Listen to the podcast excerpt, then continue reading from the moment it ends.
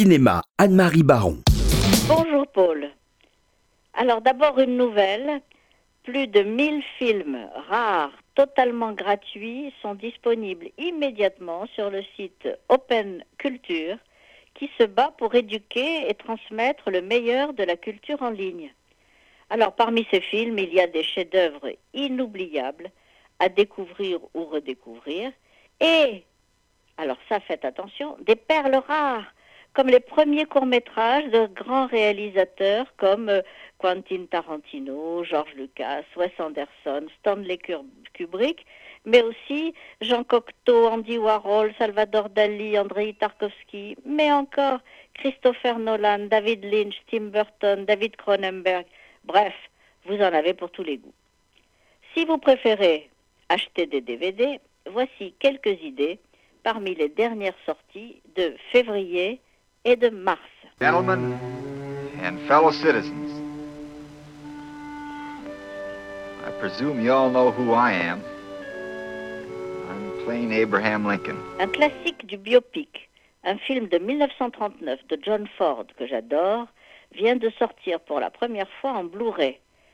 Vers sa destinée, en anglais Young Mr. Lincoln, avec Henry Fonda, raconte les très modestes débuts d'Abraham Lincoln, qui fait des études de droit, compulse des traités et s'installe quelques années plus tard à Springfield pour exercer en tant qu'avocat. Il végète dans le cabinet d'un confrère plus expérimenté où se traitent les affaires du voisinage. Et lors de la fête de l'indépendance, une dispute éclate et se conclut par un assassinat. Et là, on a une magnifique scène de procès Lincoln s'emploie spontanément à la défense de deux présumés meurtriers et prononce une sorte de jugement de Salomon qui va établir sa réputation. No, there's no sense pretending girls don't think about sex, Alan. They do. Nothing special about being anxious over your love life. I am about mine. Long, hot summer. Un film de 1958 sort pour la première fois en Blu-ray et vous plaira sûrement. C'est Les Feux de l'été de Martin Ritt. Orson Welles en personne y incarne Will Warner, le chef d'une puissante famille qui domine une petite ville du sud des États-Unis au bord du Mississippi. Il règne en patriarche et tyrannise sa propre famille. Son fils, jeune homme faible qu'il aime humilier, et la femme de celui-ci et cervelée et sensuelle, sa fille Clara, institutrice de 23 ans, qui est la seule à lui résister, et, et alors c'est là que arrive en ville un vagabond soupçonné d'être un incendiaire, qui est arriviste et sans scrupules, et qui va changer toute la donne. Warner est littéralement séduit par lui, lui offre un emploi dans son entreprise, le loge chez lui, ce qui va provoquer des conflits mais révéler la personnalité de chacun. Et alors, c'est le grand bonheur de retrouver Paul Newman, John Woodward et Lee Remick. Elle m'a dit que j'avais une mission dans la vie.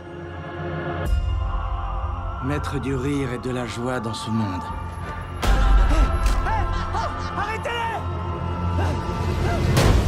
Naturellement, si vous n'avez pas vu en salle Joker de Todd Phillips, ne le manquez pas. Hein. Joaquin Phoenix masqué ou grimé en clown, joue avec génie le rôle de l'ennemi de Batman, qui doit beaucoup au roman de Victor Hugo, L'homme qui rit, jadis mis en scène par Paul Lenny avec Conrad Veidt. Sa psychose met en évidence le cynisme d'une société du spectacle dominée par des nantis qui laissent le peuple dans la misère et le voue à être dévoré par les rats qui envahissent la ville de Gotham dénonçant avec une violence rare la comédie des apparences, l'hypocrisie politique et sociale et le mensonge généralisé, Joker de Todd Phillips montre que barbarie et civilisation sont inextricablement mêlées dans la jungle de nos grandes villes. Derrière le rictus de Joaquin Phoenix, Joker est un grand film politique à voir absolument. Il a d'ailleurs valu l'Oscar de la meilleure interprétation à son personnage principal. J'ai décroché une interview avec Roland Pollard. oh non, mais c'est génial ça C'est à Manhattan.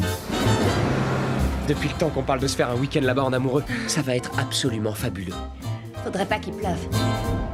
Enfin, voyez ou retrouvez la dernière comédie de Woody Allen, Un jour de pluie à New York. C'est un pur concentré du style de son auteur qui retrouve son cher Manhattan pour un week-end romantique mais contrarié.